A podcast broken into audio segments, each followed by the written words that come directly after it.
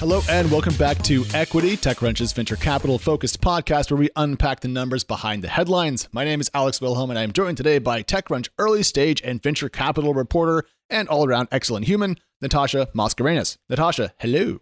Hello. How are you, Alex, Mr. Birthday? Yes, yes, yes, yes, yes, yes, yes. We're recording this on Thursday and it is my birthday. I am 32. Yay! Which, well, yay! really? That's that's what I get. Um, yes, you survived another year. That is always worth celebrating. Yeah, the last year was mostly pa- was entirely pandemic, and so yeah. it was not quite what I had in mind. But uh, yes, I am alive. I am I am kicking and so forth, and we are here to talk about the week because even though it is my birthday week, tech didn't give a shit, and there's lots to do. As so it rarely does as it rarely does. All right. So, what is on the show today? Well, a great host of things. We are going to talk about the European market. We're going to talk about some NFT stuff because there's quite a lot going on in the crypto world that has caught our eye.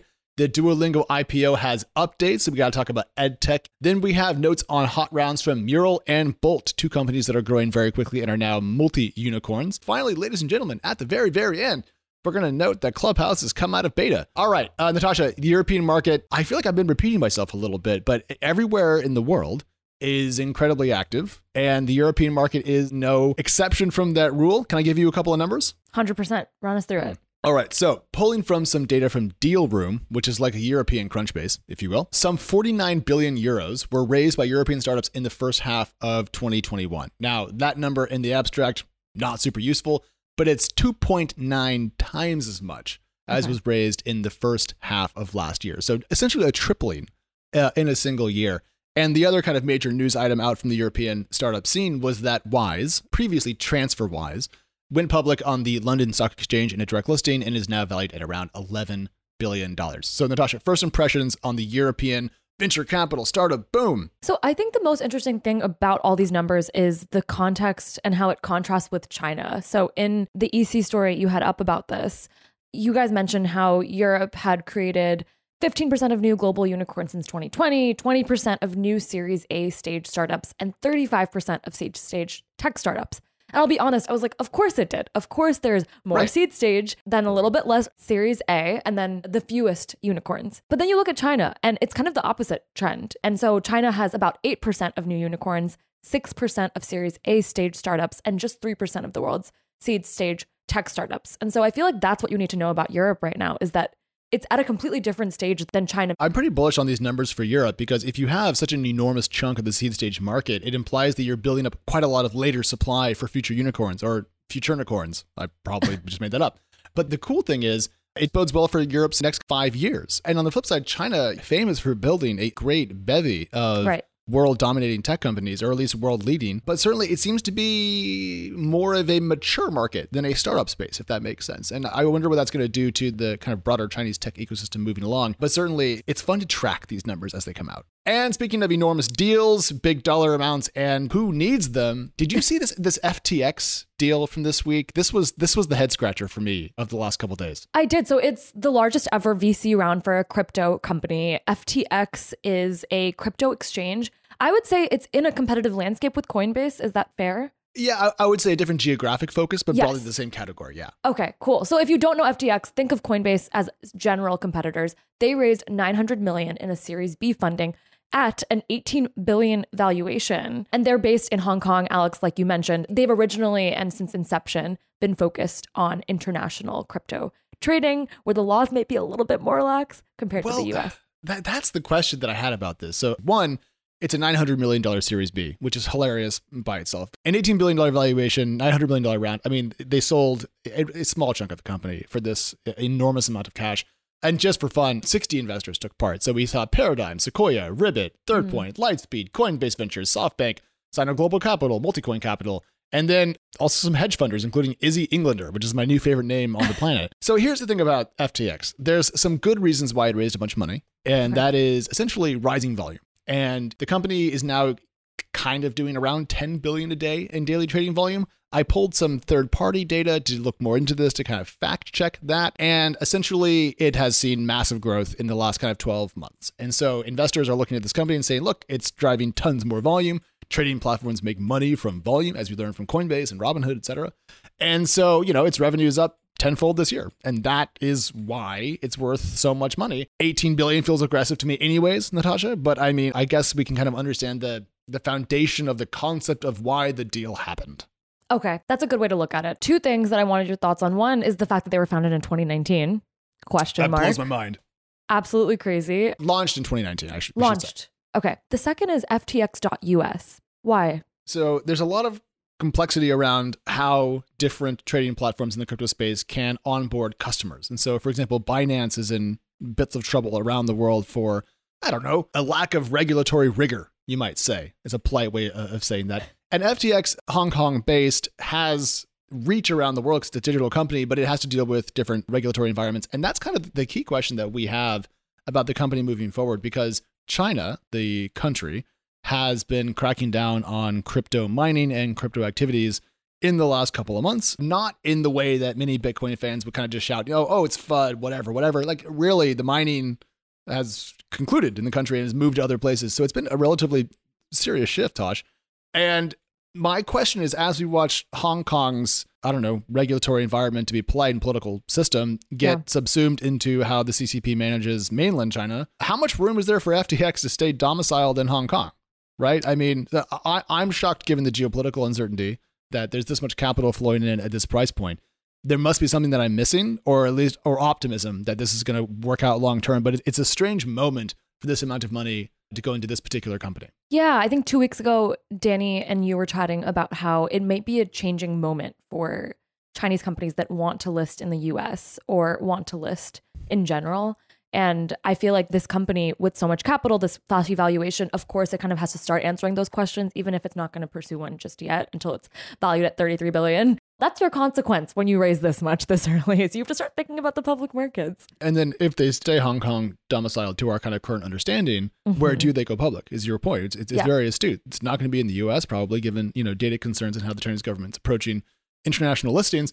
It probably won't be in China either, and that leaves no place according to our current understanding. So question marks here. But let's move on and talk about the ocean and especially the open seas. Where you can pilot a boat or you can buy an NFT. And that rhymed. So I get five points for that transition. Natasha, NFT market OpenSea, now worth one and a half billion, raised a $100 million Series B. So a baby, a little baby Series B compared Yeah. to what FTX pulled off. Andreessen led it, also Co Okay. to CAA, Michael Ovitz, Kevin Hartz, Kevin Durant, and Ashton Kutcher. So a mix of professional investors and professional famous people, we could say. How familiar are you with OpenSea? Like like no no BS, no prep for the show. Like how much does this come up in your life? I think it only came up when NFTs were really popping off, maybe what, two months ago, three months ago. And this was one of the names of marketplaces. That is it. And so when I saw Got them it. kind of come back with this raise, I was like, oh, okay, I guess the state of NFTs isn't non-existent. it's it's fully a thing still. And I'm not mad about that. It's just something that I think honestly has lost my attention since the initial hype around it. What about you? Yeah, but pretty much the same. I mean, I feel like NFTs became inescapable earlier this year because of the sheer volume that we were seeing. NBA Top Yeah. Shot was incredibly active, the dollar amounts were impressive, and also NFTs for folks like myself were relatively new. I mean, this idea of buying proof of ownership of a particular asset on a particular blockchain to me felt very niche and, and not super utility focused, but people have been betting on them and buying them. And, and, and I- my Twitter feed is a mix of crypto punks and bored apes. And so I see this all the time. OpenSea is a marketplace that wants to build kind of like the de facto NFT marketplace, if you will. And it has now raised a ton of money to build this. So there's quite a lot of investment in this space. And critically, Natasha saw 160 million in sales last month. So quite a lot of volume. and on track for higher this month per the story. And so that was also impressive. I wasn't surprised to see Andreessen Horowitz back this company or lead the round. More importantly, I believe Andreessen launched the biggest cryptocurrency focused venture capital fund like last month. It was recently. Don't even know if yeah. we made it to the show because it's like probably that's true. but yeah, no, it feels like a continuing bet. And I think for for listeners of the show, we talked about NFT a while ago as this may be like the the appetizer that gets the general community understanding and excited about crypto. And so it is Yeah. a signal to see a marketplace raise this much money because it could lead to an overall broader maybe comprehension of NFTs. Yeah, I know. NFTs and cryptos more broadly. I mean, like, if this stuff brings in more external folks, it could drive quite a lot of interest in, in the space. I mean, I think NBA Top Shot did a good job of that. We're going to scoot on, though, to ed tech to leave the crypto world behind. Uh, we're- so we're going into a space we know better, essentially, is what I'm saying. And uh, Natasha, uh, big news from Duolingo this week. Yes, Duolingo priced. I was so excited to wake up to this news literally now that I'm on PST. So they set an initial price range for their IPO. They expect to price at 85 to 95 per share, which could make them be valued anywhere between 3.7 billion to 4.2 billion.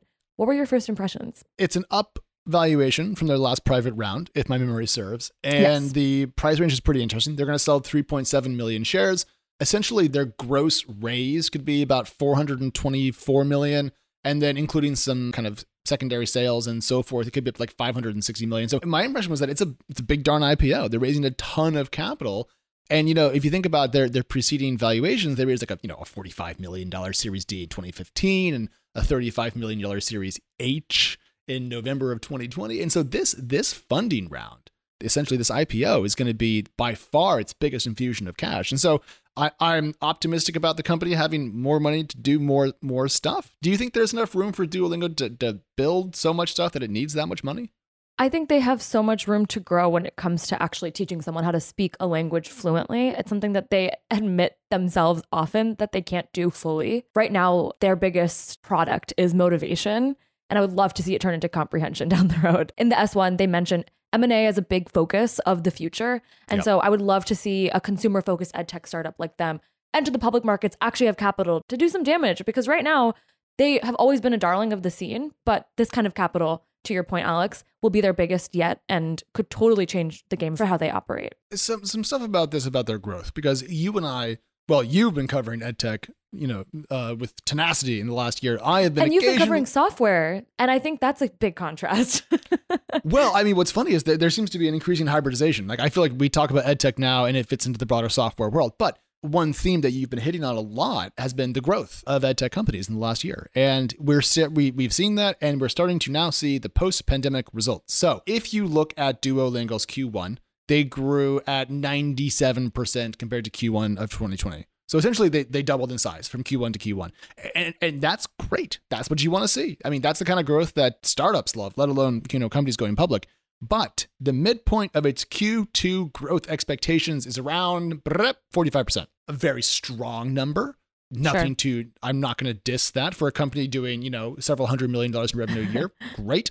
But certainly not the same rapid or not as rapid, I should say, growth rate, about half. I wonder how that's going to impact, you know, investor optimism about edtech more generally because 45% is not nearly as good as 100%. yeah, I mean, you brought this up where it's like consumer revenue has always been obviously more volatile than selling to an enterprise with buttons and documents.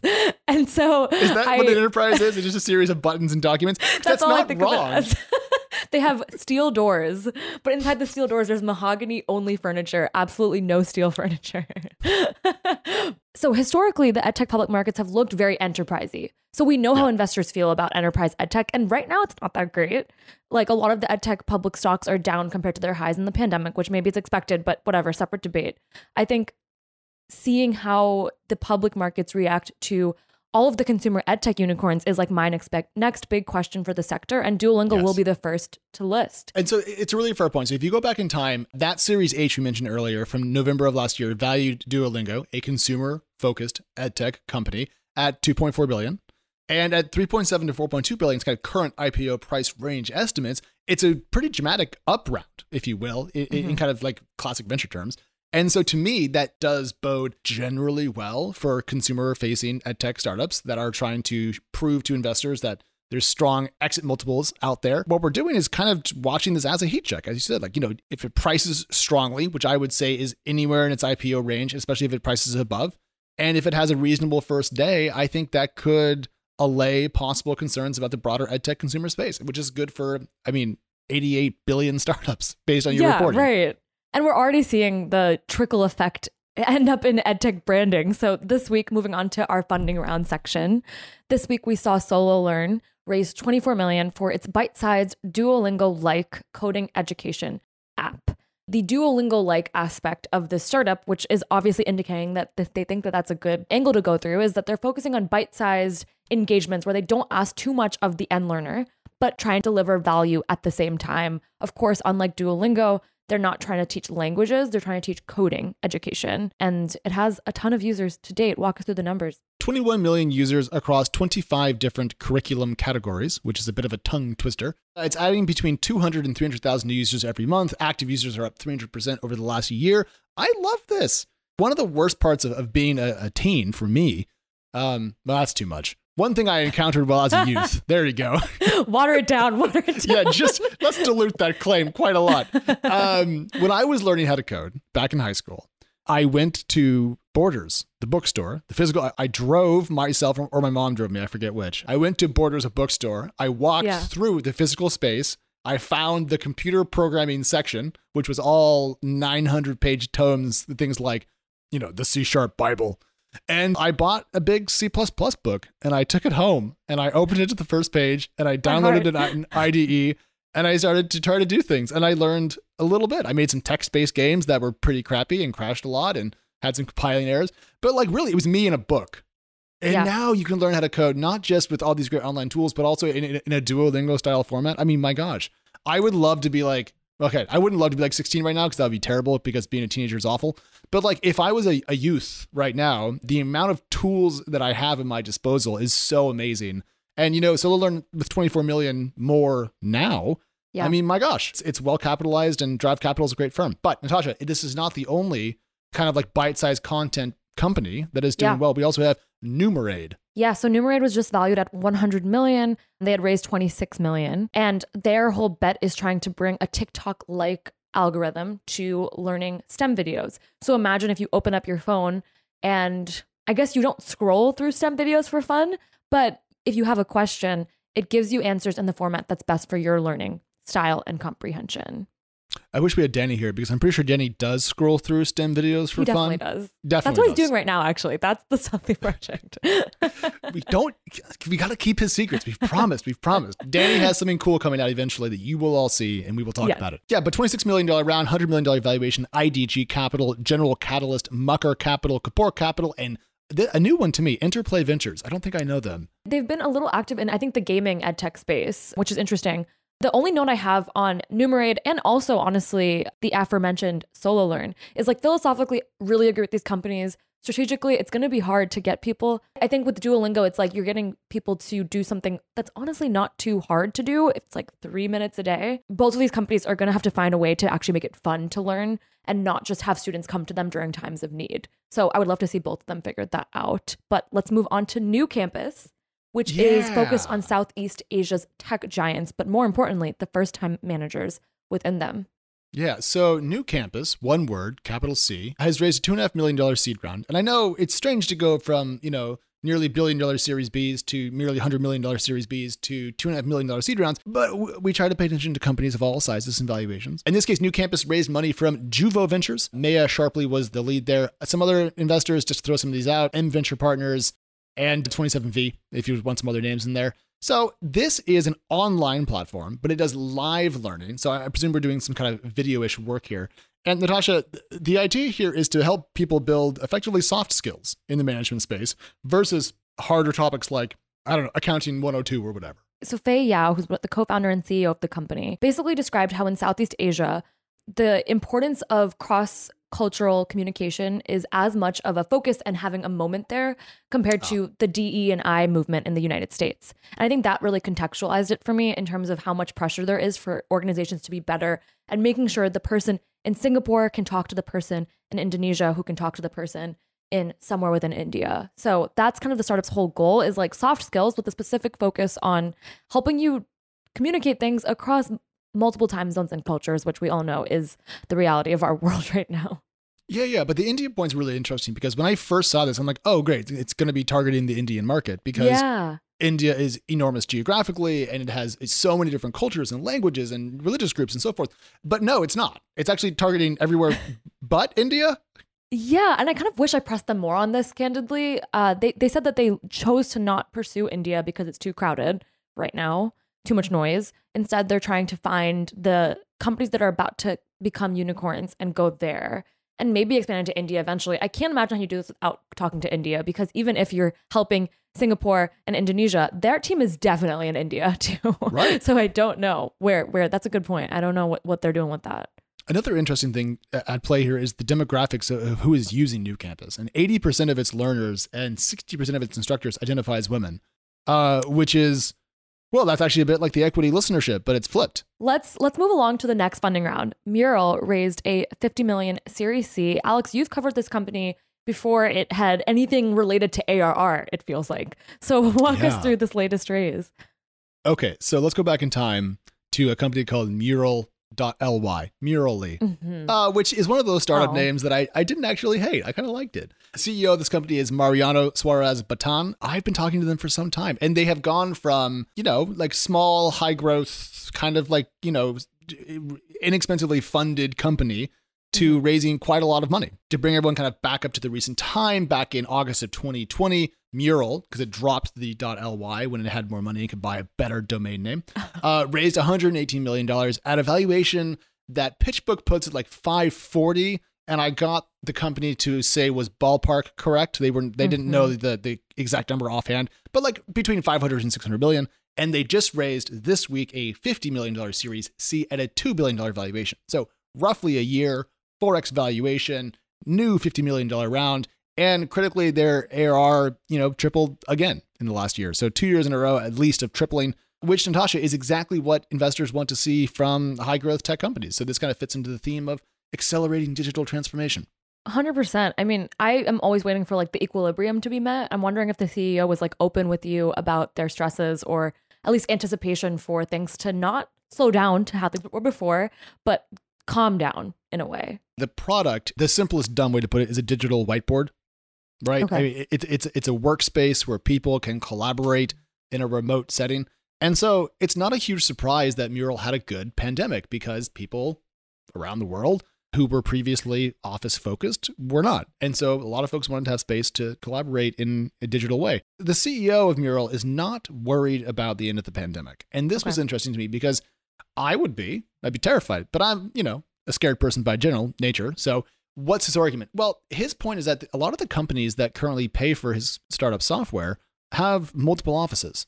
And so by definition, they have remote staff, comma, from each other, right? right. I mean, because if you have an office in London and an office in Boston, you cannot get together. You have to have a tool that works across different locations and then mix in you know a more hybrid focused work environment and people just demanding to work remotely and you can kind of see how the market has moved more towards mural's favor and it doesn't really seem to be expecting to slow down its growth a last note about this because i don't want to go on too long about any particular round is that uh, it raised less money in its series c than its series b yeah that was weird because it also 4x its valuation to your point and so that was right. like an interesting contrast. right. So what so a company raises a huge round at a nice valuation, waits 12 months and then raises a small amount of money at a much larger valuation. Now, what does that mean? Well, it means that the investors who put money into it before really wanted to put more money into it. The company didn't need a whole bunch of capital, so they took on some funds at essentially no dilution. $50 million at a $2 billion valuation is, I'm doing math, uh, a very small percentage by definition.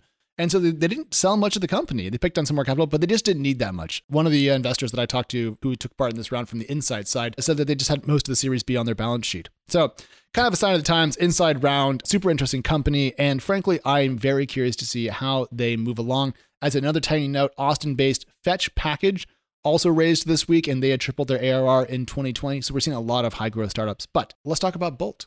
Yeah, so Bolt, I actually covered them when I was at Crunchbase for the first time. Heyo. Then I think they raised about a 68 million Series B. I definitely should have written down the exact number in my notes. So they are an online checkout startup. Their initial and biggest product is trying to make the checkout cart in online e-commerce shopping experiences a lot better because yeah. that's where a lot of people drop off and companies lose their sweet sweet money. They've obviously since expanded and the reason we're talking about them this week is that they were recently valued at 4 billion per the information. Bolt is raising a $333 million Series D to $4 billion valuation, up 5x from its last valuation. So, what's going on? Well, I went back to my notes and I did talk to the company at the end of last year, late December, early January, one of the two, and they had raised what they were calling a Series C1, which was stupid. and I was like, look, all right, look, your valuation went up. It's not the same round, but you're calling it a C1 after your C.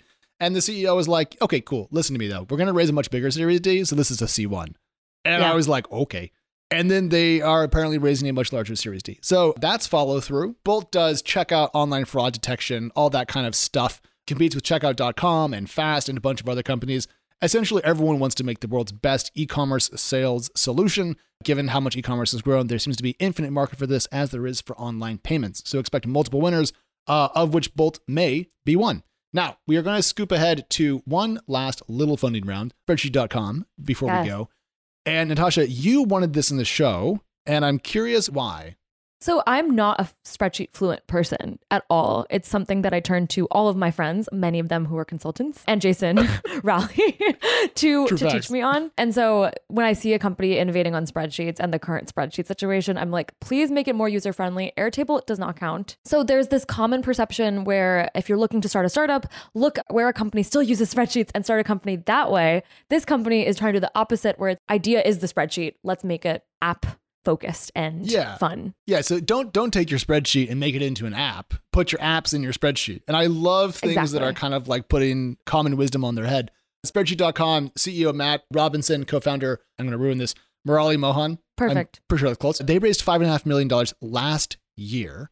When I talked to them, they were kind of disclosing this round pretty far after the fact. So I'm curious when they're going to fundraise again, because that tends to be why people kind of come out of the ether. But what matters in this case is the company is going to be making its product more generally available on October, oh gosh, 17th. Because Okay. it turns out that's spreadsheet day. That is so cute. I know. oh know. my god. I, I thought that was a very twee. They have a, a relatively large wait list for their product. And, you know, this is a contrarian bet. And that to me Yeah. is what makes it interesting. I would say modestly spreadsheet fluent, but I'm certainly no Excel ninja. But I would love to have a product that isn't Airtable because actually I don't like it. We are on Twitter Spaces, but there was news this week out from, uh, I don't know, a competitor to this fine product. Clubhouse has launched out of beta. Woo! That is exciting. It is actually exciting because I feel like I was really tired of using that clause in my stories. They are now open to everyone. Here's my beef Okay. Clubhouse. It obviously had some moments of magic early on. 100%. Jason Lemkin also pointed that out yesterday on Twitter. One of our favorite VCs and the original equity guest, actually. And, uh, you know, people was like, oh, it's on Clubhouse last night. And, you know, Will Smith popped in. And, and to be clear, that's amazing. Like, Would people love love to have access to people they otherwise can't. And Natasha, you and I have been spoiled by the fact that we can email most people and get them to talk to us. But my beef is that they seem to have kind of chilled. And as Twitter has been on this, they've been busy.